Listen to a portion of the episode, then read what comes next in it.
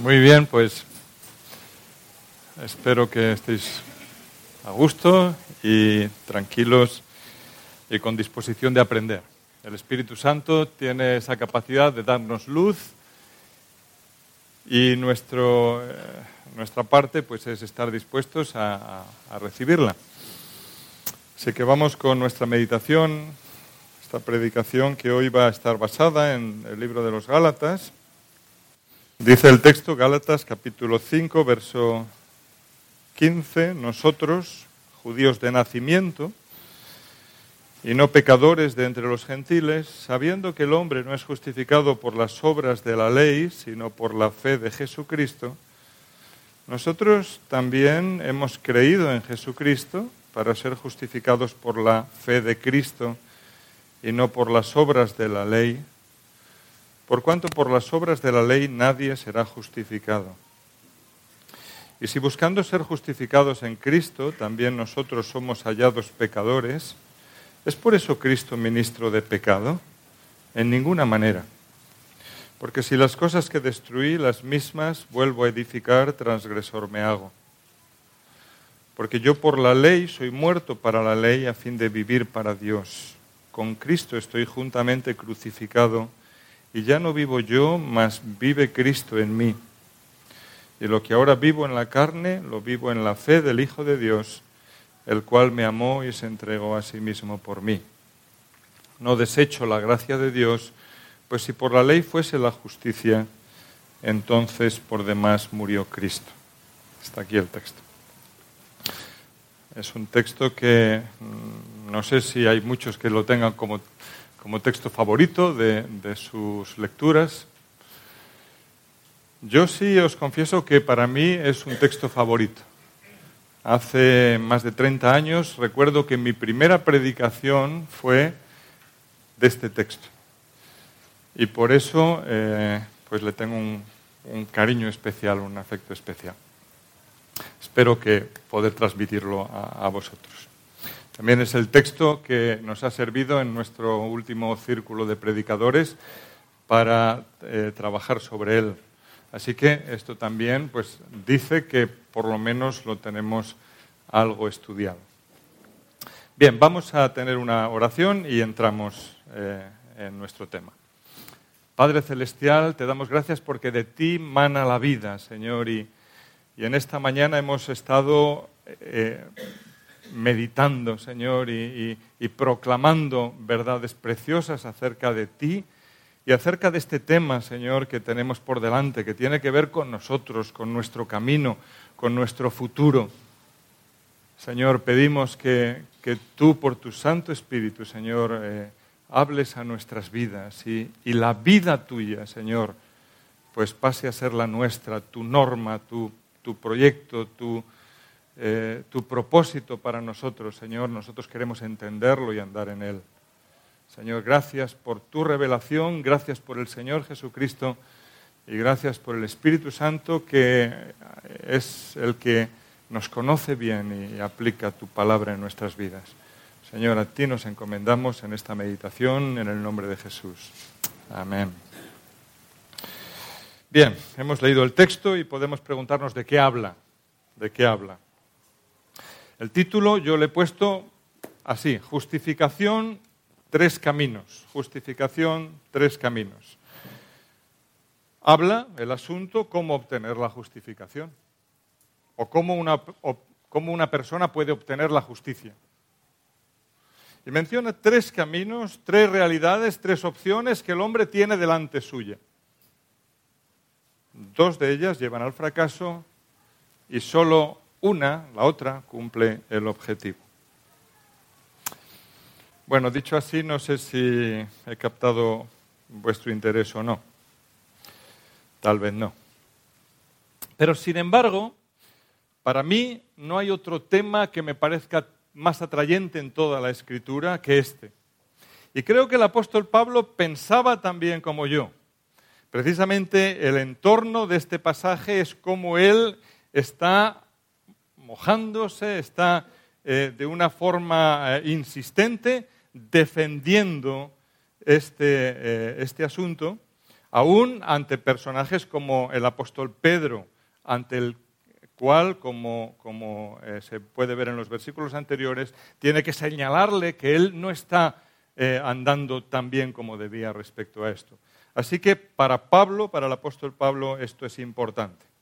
Incluso yo creo que el interés y el propósito de Dios, el propósito de la Escritura, no es otro, sino que lleguemos a entender esta verdad y que esa verdad llegue a ser el patrón de nuestra vida. Bien, vamos por partes. ¿Qué es eh, la palabra que, más se repite aquí eh, en cuanto a esto que, está, que estamos hablando? Bueno, la palabra que más se repite es la palabra justificación. Si os fijáis eh, en el versículo 16, aparece unas cuantas veces, y es el tema justificación, justicia, el que está ahora eh, eh, como intentando mm, pues, pues resaltar para dar a entender que está hablando de esto. Cuando la Biblia habla de justificación, ¿de qué está hablando? Justificación, ¿qué es? Esta sería la primera de las cuestiones que tenemos que ver. Justificación es que alguien es declarado justo. ¿Y eso qué significa? Pues eso significa que no se te impute culpa, ni castigo, ni consecuencia por el pecado cometido, por el delito cometido. Alguien que es justificado es alguien al que no se le atribuye la responsabilidad de un delito. Está justificado, no tiene eh, ese delito, no tiene ni castigo ni consecuencia porque eh, esa persona se declara justificada. Es como si nunca hubieras cometido pecado ni error alguno. Un significado. Y también se extiende, por lo tanto, también como consecuencia, cuando es restablecida, o no tiene ningún impedimento, la relación y la amistad con Dios. Claro, si una persona no es imputable delante del juez más alto, que es Dios, de ninguna falta, por supuesto que puede tener una relación y un acceso eh, de amistad, de relación con Dios. Bueno, en otras palabras, por un lado quiere decir que tus debilidades, que tus fracasos, que tus errores, que tus faltas no pesen sobre ti para marcar tu vida y para arruinar tu futuro, sino que por el contrario, que el éxito, el acierto, puertas abiertas en tu vida, tus proyectos se vean cumplidos y todo eso sea una realidad hasta el final. Justificado. Y por otro lado, que la relación y la confianza que tengas con Dios, el Eterno, el Todopoderoso, sean tales que tu amistad esté presente y te acompañe siempre. Qué bueno que puedan decir de ti, este tiene una relación estrecha con Dios.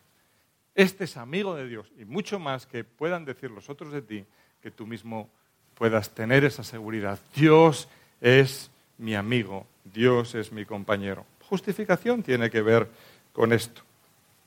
En Abraham podemos apreciar estos dos aspectos. De él se dice, lo vemos en Santiago capítulo 2 versículo 23, de él se dice que fue justificado por la fe, justificado, estamos dando vueltas a esta palabra, justificado por la fe, y se dice que fue llamado amigo de Dios. El texto dice, Abraham creyó a Dios y le fue contado por justicia, es decir, él fue declarado una persona aprobada, una persona sin que se le vaya a imputar pecado, y fue llamado, dice el texto, amigo de Dios. Santiago 2.23. ¿Lo ponemos ahí, Lady? Justificación. Y es importante porque en la Biblia tenemos muchas veces esta, eh, esta palabra, si la leemos y no nos va a decir nada a nosotros, si pensamos que eso es términos de la Biblia de hace tantos años o de la Reforma, cuando el tema principal, sabéis, de Lutero y de todos aquellos que, eh, en ese día emergían con una luz nueva en las escrituras, es la justificación, justificación por la fe, y a nosotros no nos va a decir nada, pues malo. Pues fijaros, Abraham creyó a Dios, le fue contado por justicia y fue llamado amigo de Dios. Nuestro tema es la justificación, tres, tres caminos. Pues justificación. Lo opuesto a la justicia sería la injusticia, o la iniquidad o el pecado. Por definición eh, etimológica, el pecado es errar el blanco. De hecho, la palabra errar el blanco, pues es eh, la que se, en algunos casos, como por ejemplo en Jueces capítulo 20, versículo 16, eh, la que se emplea allí. Dice que había unas personas, fijaros, 900 escogidos, que además eran zurdos, y eh, dice que los benjaminitas, los cuales tiraban una piedra con una onda a un cabello, que no a un caballo, que es más fácil, y, dice, y no erraban. No sé a la distancia que estaría ese cabello, pero con la mano izquierda tiraban y no erraban. Pues esa palabra no erraban es la palabra que se define o se traduce en otras, eh, eh, en otras partes de la escritura como la palabra pecaba. No pecaban, no erraban el blanco. Hebreos 8:12 dice, porque seré propicio a sus injusticias y nunca más me acordaré de sus pecados e iniquidades. Es decir, injusticia tiene que ver con pecado, tiene que ver con iniquidad. Por el contrario, lo que estamos hablando, la justicia, justificación, es el acierto justo en el blanco, sin desviarse, sin error, sin equivocación. Y fijaros, en nuestras vidas, en una flecha o en una onda, pues tal vez no, no signifique mucho que tú falles el tiro o no. Pero la diferencia entre acertar o errar en el propósito de una vida, qué importante es. En tus estudios, en tu carrera, en tu trabajo, en tu matrimonio, en tu familia o incluso en tu iglesia. Ser justificado, es decir, no errar, llegar a, ese lugar que yo eh, quiero llegar y no lo contrario, que es errar el blanco, la injusticia o el pecado. Bueno, visto así entiendo que este tema nos interesa, ¿verdad? El tema aquí es cómo puede un hombre ser justificado con el camino de su vida y con su relación con Dios. Es importante entender esto para poder entender todo lo demás.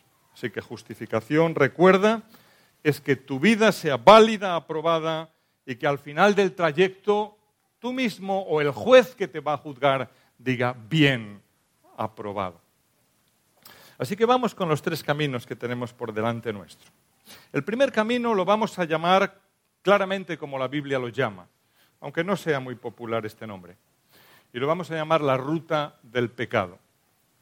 ¿Habla de esto el texto? Pues sí, versículo 15 eh, dice, nosotros los judíos de, judíos de nacimiento y no pecadores de entre los gentiles. Aquí aparecen personas que están andando en ese camino. Luego el versículo 17 también vuelve a entrar en cuanto a esto. Nosotros no pecadores de entre los gentiles. Bueno, ellos no eran gentiles, está hablando el apóstol Pablo, sabéis que gentiles es el grupo de personas que no era judío y los judíos pues eran eh, los que no eran gentiles. Aquí está hablando Pablo, era judío, por lo tanto, él y los que estaban con él pues dicen, nosotros no somos pecadores de entre los gentiles. Nosotros sí somos gentiles. No sé si hay aquí alguien que es judío o si lo sabe o no lo sabe, pero, pero bueno, es igual. Aquí está hablando de cómo viven los gentiles de nuestra sociedad, de nuestro mundo, de sus valores, de sus deseos, de sus placeres y de sus tristezas. Recuerda que estamos hablando de un camino, una ruta, una ruta que tal vez puede ser la tuya. ¿Cuáles son esos valores, esos deseos? ¿Cuáles son los valores de, las personas de nuestro alrededor, de nuestro mundo? Pues el valor, uno de los valores es triunfar. En la ruta del pecado el valor es el triunfo. Triunfar. Ser como los demás. Ser mejor que los demás. Crearme un nombre, estar por encima. Y si para esto tengo que usar mi familia, si para eso tengo que usar mis amigos o incluso tengo que saltarme alguno de mis principios, lo haré. Porque el propósito es que yo triunfe, que tú triunfes, que tú tengas éxito. Y esto en nuestro mundo alrededor es algo que nos está constantemente bombardeando. Triunfar. Otro valor de las personas de nuestro mundo, de esta ruta de nosotros no somos pecadores de entre los gentiles, la ruta del pecado, es disfrutar. Buscar el placer, la felicidad, lo que me gusta, la comodidad. Y nuestro mundo se caracteriza por esto, todo lo opuesto al sacrificio o al compromiso, eso es lo que yo voy a aceptar. Y solamente aceptaré eh, algún tipo de sacrificio o compromiso si es a corto plazo y si me va a conducir a conseguir mis logros. Y aquí entra los valores de este mundo, la música, el deporte, espectáculos, entretenimientos, fiestas, celebraciones, dinero, consumo, cuánto vale todo eso para ti. Y cuando no, ¿verdad? También alcohol, drogas, sexo, desenfreno, experiencias que traspasan los límites. Valores de los gentiles, de este camino. El centro de todo, el Dios, aunque no le llamen como tal, es el yo. El yo. Vivir solo para mí. Que todo gire a mi alrededor. Mis dioses son aquellos a los que les doy lo que quiero. Y es mucho lo que estás, eh, en este camino se le da a esos dioses. Pero que no me dicen lo que tengo que hacer, porque el Dios es el yo. Y todo lo que engrandece esto es bienvenido una característica de la gente de nuestro alrededor y más en esta sociedad es esta, el yo, personas egoístas, personas que buscan su propio engrandecimiento. En esta ruta está presente la mentira para obtener mi propio beneficio, vale todo. Y si hay que mentir, se miente. El fraude, el engaño, el hurto, la desobediencia o la falta de respeto a la autoridad, tanto sean los padres como sean los profesores, las autoridades, los jueces, los superiores. El abuso de poder también está presente, no solamente es eh, eh, desobedezco, sino que cuando tengo poder lo ejerzo de una forma eh, injusta, la opresión al débil, ya sea a la esposa, ya sea a los hijos o al marido, o a los padres, a todo ello que representa una amenaza contra mi felicidad, yo voy a usar mi poder contra ello. Y por supuesto, en este camino está también la falta de reconocimiento, de todo tipo de reconocimiento real a Dios, a sus, a sus valores, aunque la persona sea altamente religiosa. La ruta del pecado, pecadores de entre los gentiles. Es una ruta atrayente, porque estas cosas que he mencionado atraen, claro que sí. Es como una comida que nos gusta. Nos hace daño, sabemos que nos hace daño. ¿Y por qué la comemos? Pues porque nos gusta y comemos. ¿Por qué? La ruta del pecado es cuesta abajo para nuestra naturaleza caída, nuestra naturaleza humana. Bueno, eh, ¿vives tú, vivo yo de esta manera? Sería la reflexión. La Biblia habla mucho de esto. Efesios capítulo 2, unas páginas más adelante. Efesios capítulo 2, versículo 1, y Él os dio vida a vosotros cuando estabais muertos en vuestros delitos y pecados, en los cuales anduvisteis en otro tiempo, siguiendo la corriente de este mundo, conforme al príncipe de la potestad del aire, el espíritu que ahora opera entre los hijos de desobediencia, entre los cuales también todos nosotros vivíamos en otro tiempo, en los deseos de nuestra carne haciendo lo que me gusta. Dice, haciendo la voluntad de la carne y de los pensamientos. Y éramos por naturaleza hijos de ira, lo mismo que los demás.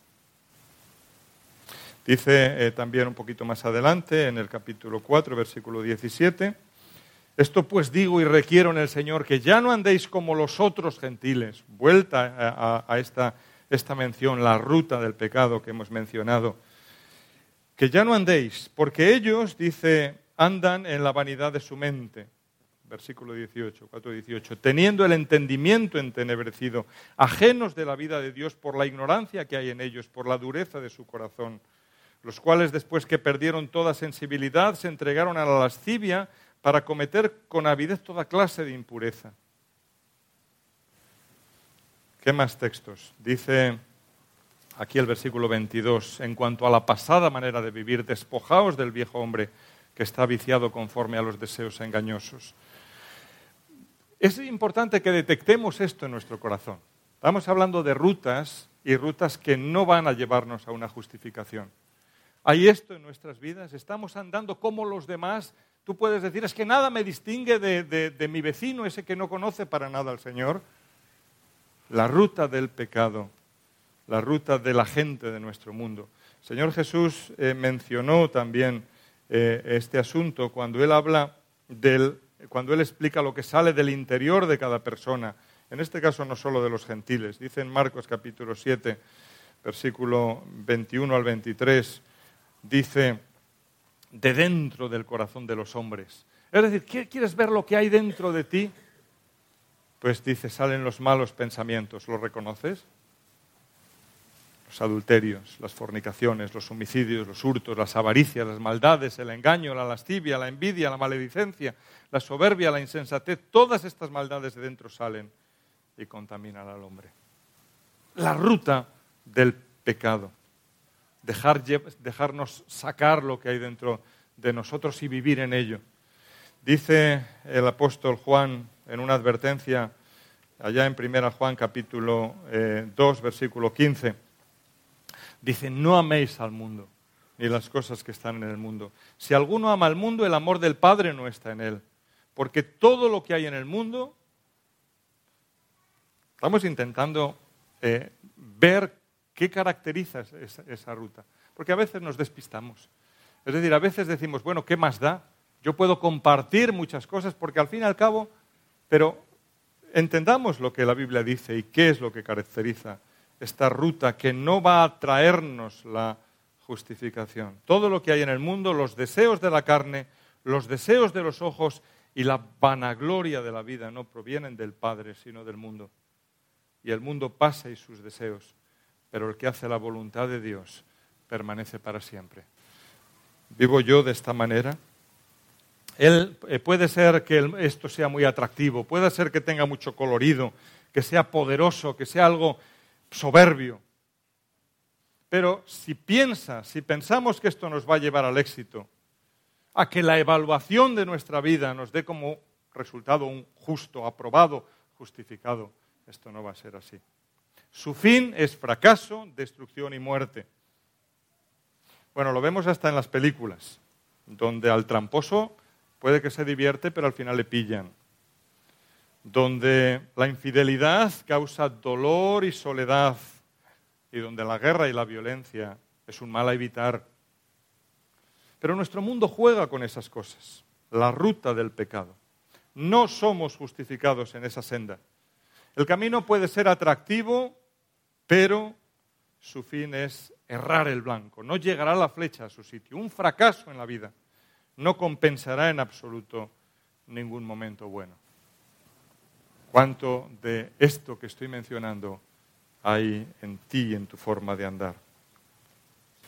Bueno, el texto de Gálatas capítulo 2, en el versículo 15, menciona también otro camino. Dice que no somos pecadores de entre los gentiles, sino judíos de nacimiento. Bueno, es Pablo el que escribe que era judío. Y luego habla de lo que llamaremos el segundo camino. ¿Cuál es el segundo camino? El segundo camino lo, vamos a llamar así, la ruta de la legalidad. La ruta de la legalidad. El tema aquí es diferente. El tema aquí es cumplir,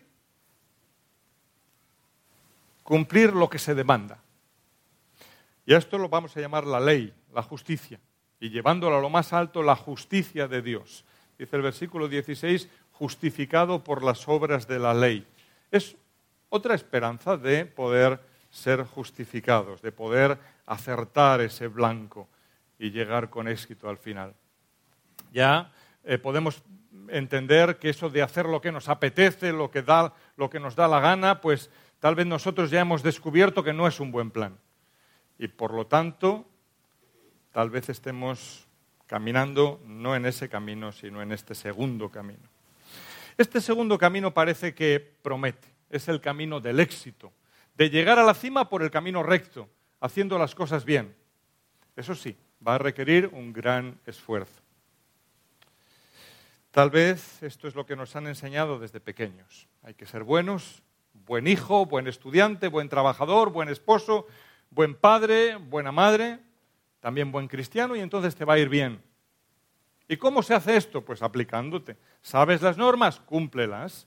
Obedece a tus padres, sé diligente en las tareas, sé amable, sé servicial, dedica tiempo a tu familia, esfuérzate en tus estudios, cuida de los que están cerca de ti, pon a los demás antes que a ti, sé honesto, no te saltes las normas, sé veraz, no digas mentiras, sé honrado, no robes, no perjudiques a tu prójimo, honra a Dios, valora su palabra, ten en mucha estima sus mandamientos y por supuesto ama a los demás, porque el amor es lo más importante de todo. El que ama a su prójimo ha cumplido toda la ley. Eso lo dice aquí, en la página que tenemos, Gálatas capítulo 5, versículo 14, eh, dice, una página más adelante, porque toda la ley en esta palabra se cumple. Amarás a tu prójimo como a ti mismo. Y esta es una enseñanza que también encontramos en la Escritura. Romanos capítulo 13 dice, resumiendo, pues, pues por supuesto, con el acierto de la palabra de Dios, eh, Romanos capítulo 13, eh, versículo 7 pagad a todos, lo que, a todos lo que debéis, al que tributo, tributo, al que impuesto, impuesto, al que respeto, respeto, al que honra, honra. No debáis nada a nadie, sino el amaros unos a otros, porque el que ama al prójimo ha cumplido la ley. Porque no adulterarás, no matarás, no hurtarás, no dirás falso testimonio, no codiciarás y cualquier otro mandamiento. En esta sentencia se resume, amarás a tu prójimo como a ti mismo. El amor no hace mal al prójimo, así que el cumplimiento de la ley es el amor. Y concuerda, ¿verdad?, eh, con lo que el Señor Jesús respondió en Marcos 10, 17 eh, en adelante, cuando aquel joven se acerca y dice, Maestro, ¿qué haré para heredar la vida eterna? Y él dice, bueno, los mandamientos sabes. Y le viene a decir, cúmplelos. Bueno, la ruta aquí propuesta para acercar, acertar el blanco para triunfar en la vida pues nos preguntamos, ¿es esta? ¿Es la que tú estás siguiendo? ¿Cumplir las normas, cumplir la ley? Porque si estás siguiendo esta ruta, también eh, hay, eh, bueno, el Señor Jesús lo expresa de una manera muy precisa. Dice Mateo 5:48, Sed pues vosotros perfectos, como vuestro Padre que está en los cielos es perfecto. La ruta de hacer las cosas bien, el Señor Jesús dice, mira, y todo esto se complementa con esta, este mandamiento. Sé tú perfecto, porque tu Padre que está en los cielos es perfecto. Es la ruta de la legalidad. Sabes lo que hay que hacer. Es lógico. ¿Cómo Dios va a exigir algo menos que lo perfecto? Si el cielo es perfecto, allí donde quiere llevar a sus hijos, si hay alguien aquí que tiene algo que no es perfecto, ¿cómo va a entrar en el cielo? Dejaría de ser perfecto. Y el Señor lo enseña así. Sed pues vosotros perfectos, porque vuestro Padre que está en los cielos es perfecto. Bueno, esa es la ruta de la legalidad. Sabes lo que hay que hacer, cúmplelo y te irá bien. Esfuerzo, compromiso, superación, honradez, humildad. Esto no puede ser incorrecto, ¿verdad? La ruta de la legalidad, ¿no es esto lo que Dios quiere? Dice Josué 1.8, nunca se apartará de tu boca este libro de la ley para que guardes y hagas conforme a todo lo que en él está escrito, porque entonces harás prosperar tu camino y todo te saldrá bien. Harás prosperar tu camino y todo te irá bien. Justificación, eso es lo que, lo que eh, encierra ese sentido que hemos mencionado antes. Cuando tú haces todo lo que en, esta, en este libro está escrito. Por supuesto que es lo opuesto al pecado, ¿verdad? Si antes mencionábamos y describíamos qué es el pecado, esto es lo opuesto. En el pecado hay desobediencia, aquí es obediencia. Allí dejarme llevar por la tentación, aquí es no ceder a ella. Allí el camino fácil es el de la mentira, pues aquí la verdad. Allí contestar y ser rebelde, aquí sumisión y paciencia. Allí buscar mi yo, lo mío, aquí amar y servir. Aquí los deseos de mi carne en el pecado, aquí lo que es justo, apropiado. ¿Entendemos la diferencia entre estos dos, entre estos dos caminos, entre estas dos rutas? ¿Estás de acuerdo y cumples esta segunda? Yo no sé si te has propuesto alguna vez en tu vida decir, bueno, yo sé lo que Dios pide y llama eh, eh, eh, algo justo, algo correcto, voy a intentarlo con todo mi corazón. Hay personas que dicen, bueno, yo no, me lo, yo no me lo he propuesto nunca hacerlo de verdad, pero si me lo propongo lo haré. Pero nunca lo hacen. Tal vez si realmente decidieran hacerlo se darían cuenta de que su estima de sí mismo no es una estima con buen criterio. Hay un problema muy serio en esta ruta. La misma ley establece que si la cumples te irá bien, pero esa misma ley establece que si no lo cumples te irá mal. Fijaros, Gálatas, que estamos en ello, capítulo 3, versículo 10, dice que escrito está, maldito todo aquel que no permaneciere en todas las cosas escritas en el libro de la ley para hacerlo. Maldito el que no permaneciere en todas las cosas. De forma, de forma que, esto parece que se vuelve imposible. De forma que no solo fracasan los que van por la primera ruta, la ruta del pecado, porque ellos no valoran en nada en cumplir las normas de Dios ni, ni siquiera las de los hombres, sino que también fracasa aquel hombre que sigue esa ruta de la legalidad. Porque a pesar de que sea el mejor, el que más esfuerce o el que más sacrifica o el que más lucha, no lo conseguirá. ¿Cómo te ves tú a ti mismo? ¿Cómo te ves en esa ruta de cumplir, de hacer? Porque no basta ser un poco bueno, no basta ser casi perfecto. Aquí no se trata de una balanza, como muchas veces hemos escuchado, que va a poner en tu lado tu trayectoria en la ruta del pecado y en el otro tu trayectoria en la ruta de la ley y lo que más pese así va a valer. No, esto no es así. Escuché un ejemplo hace tiempo de esto es como una tortilla de patata. Sabéis que la tortilla de patata lleva, entre otras cosas, huevos. Pues esta tortilla de patata tiene ocho huevos. Siete son buenos y uno está podrido. Pero los han batido todos, han hecho esa tortilla y lo que han conseguido es que esa tortilla sea mala y sea inservible. Aunque solamente tenía un huevo malo es dañina, no se puede comer. Es como la flecha, la flecha de la vida. Con un poco que se desvíe ya no va a acertar el blanco. Así es eh, la desviación, así es cuando no cumplimos. Dice Proverbios, eh, Proverbios 9, 18, no, es eh, eh Eclesiastés 9, 18, un solo error destruye mucho bien. Un solo error destruye mucho bien. ¿Os acordáis de ese transbordador especial, el Challenger? El 28 del 1 del 86, después de que era un, transbordador que, había, eh, que había superado ya 10 vuelos, pues en el décimo vuelo, o en el, el onceavo vuelo, por un fallo en una pequeña pieza, en una junta tórica que tenía, un solo fallo en ese cohete, hizo que todo se destruyera y que murieran todos sus ocupantes. Todo esto nos lleva a una conclusión. No puedes caminar con éxito en tu esfuerzo por cumplir la ley. No puedes ser justificado cumpliendo la ley porque no eres capaz. Porque nadie es capaz. Los judíos se pasaron siglos intentándolo y muchos cristianos pretenden seguir intentándolo. Así que nos queda claro que ese segundo camino tampoco es un camino que nos va a llevar a la justificación. Ya conocemos dos rutas.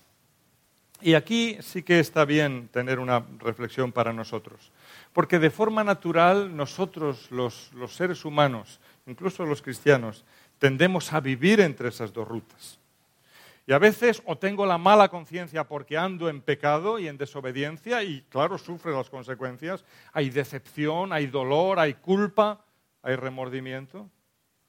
O creo ser correcto y cumplir con los deberes y obligaciones, incluso en la asistencia a los cultos, en el leer la Biblia. Y cuando, cuando lo hago me siento bien, pero esto incluye un agotamiento, porque cuesta tanto servir al Señor. Y esto incluye la queja a veces a Dios, Señor, porque me lo haces tan difícil. Y esto incluye el juicio a otros, porque, porque los otros no viven y yo me creo mejor que ellos. Dos conceptos, dos caminos. Y la vida es una continua lucha entre ambos caminos, recorriendo a veces uno y a veces otro. No es un camino correcto. Precisamente esto es lo que insiste nuestro texto de Gálatas. Dice que el hombre no es justificado por las obras de la ley. Y al final dice, eh, del versículo 16, por cuanto por las obras de la ley ningún ser humano será justificado. Ahora ya tenemos una idea un poco más cercana de lo que es justificado. Por las obras de la ley ninguna persona será aprobada, justa, apta para una relación con Dios. Así que la escritura nos presenta la tercera ruta, que es la ruta de la fe en Jesucristo. Y de esta nos habla el versículo 20 de, nuestro texto. Dice el versículo 20, con Cristo estoy juntamente crucificado y ya no vivo yo, mas vive Cristo en mí. Y lo que ahora vivo en la carne, lo vivo en la fe del Hijo de Dios, el cual me amó y se entregó a sí mismo por mí. Este es eh, la ruta del apóstol Pablo, la que él propone. La que menciona también en el versículo 16, creemos en Jesucristo para ser justificados por la fe de Él. Bien, ¿qué vamos a decir de esto? Este tercer camino tiene como centro ya no nuestro esfuerzo por ser perfectos, sino que el centro es el amor de Cristo y la entrega, y la entrega de Cristo por ti y por mí. Las palabras de Pablo aquí, con Cristo estoy juntamente crucificado, expresan el esfuerzo de conseguir el éxito, la justificación por el buen hacer en sí mismo. Expresan, voy a decir bien, la renuncia al esfuerzo de conseguir el éxito, la justificación por el buen hacer de sí mismo, por de sus obras con Cristo estoy juntamente crucificado, viene a decir que yo me he sido encontrado culpable y recibo en Cristo la sentencia sobre mi culpa y sobre mi fracaso. Reconozco mi completa incapacidad de vivir correctamente y ya no voy a intentar de nuevo una y otra vez volver a esto, sino que me voy a agarrar a Él para depender de Él, para confiar en Él y no en mí. Y así mi vida a partir de ahora será un continuar junto a Jesús, junto a Él. No en esforzarme en hacer ni en cumplir como antes, sino junto a Él, confiado en lo que Él ha hecho y en lo que Él hace en mi, en mi vida y en todo lo que me rodea, porque Él es el Señor. Con Cristo estoy juntamente crucificado. La base, la razón por la que yo puedo apoyarme y estar seguro es como dice aquí también este versículo, porque Él me amó y se entregó a sí mismo por mí. La verdad que hemos cantado antes, yo eh, eh, cuando pienso en esto, digo, Señor, cuán cerca nosotros estamos de describir esto tan perfectamente. Cuando cantamos acerca del amor de Dios, de la gracia de Dios obrando en nuestras vidas, digo, no, las palabras las tenemos las más adecuadas. Pero en la práctica, en la práctica, tal vez haya diferencia.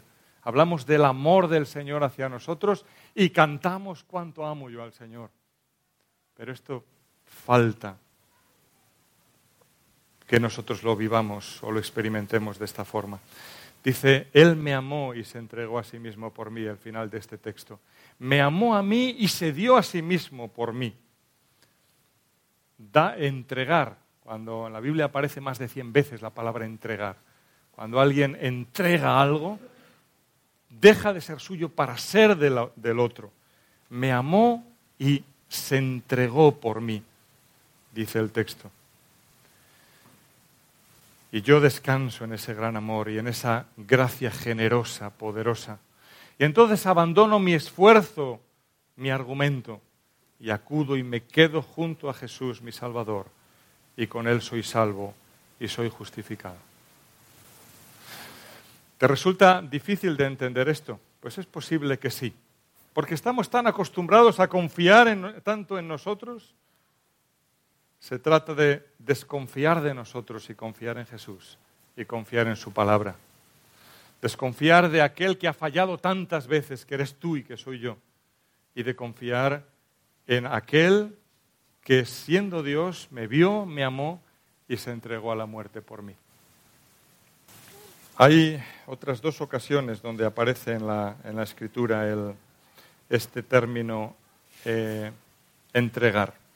Se encuentra en Efesios capítulo 5, versículos 25 al 27. Maridos, amad a vuestras mujeres, así como Cristo amó a la iglesia y se entregó a sí mismo por ella para santificarla. La palabra amar y entregar van juntas.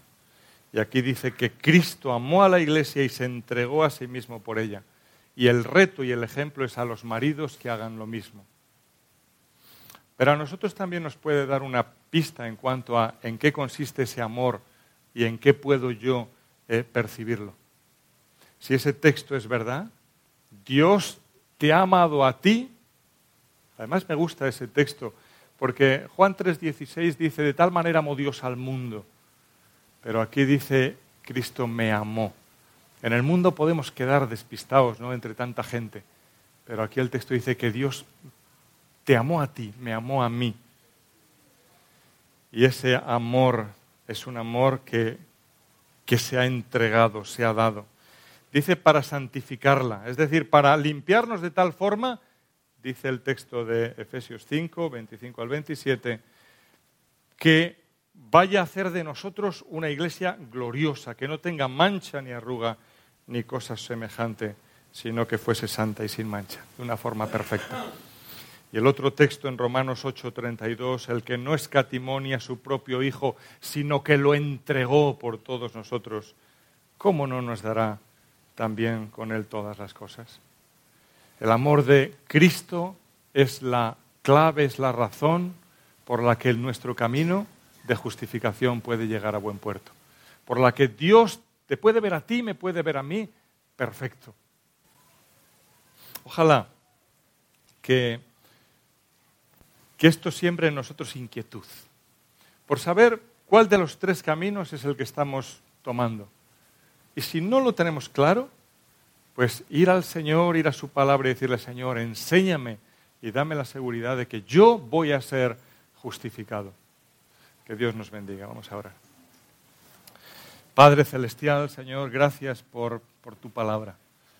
Es cierto que a veces, Señor, los, los términos pues pues nos resultan difíciles de entender. Nuestra mente, pues en tantas ocasiones va por, los caminos de la gente de nuestro entorno, que, son ajenos a, a, esa vida tuya, como tú dices. Pero tú quieres que nuestras vidas sean correctas y nos has iluminado con tu palabra, nos has hablado el Evangelio. Señor, pedimos que que todo esto pueda ser algo práctico en nuestras vidas. Que no nos demos en andar en, ese pecado que, pues a veces, como todo el mundo lo hace, pues nos dejamos llevar esa ruta falsa. Pero que tampoco, Señor, andemos con, en esa ruta imposible, esa ruta que solo crea orgullo, que es la ruta de la legalidad, de intentar hacer lo que yo no puedo. Y en su lugar, Señor, que te amemos a ti y que en ese amor, en esa relación que, que podemos mantener contigo por el sacrificio de Cristo, podamos con el poder de tu Santo Espíritu vivir a la altura, Señor, que tu Santo Espíritu requiere para que la justicia sea eh, atribuida, Señor, o sea, eh, nos sea dada a nosotros, Padre. Te lo pedimos en el nombre de Cristo Jesús. Amén.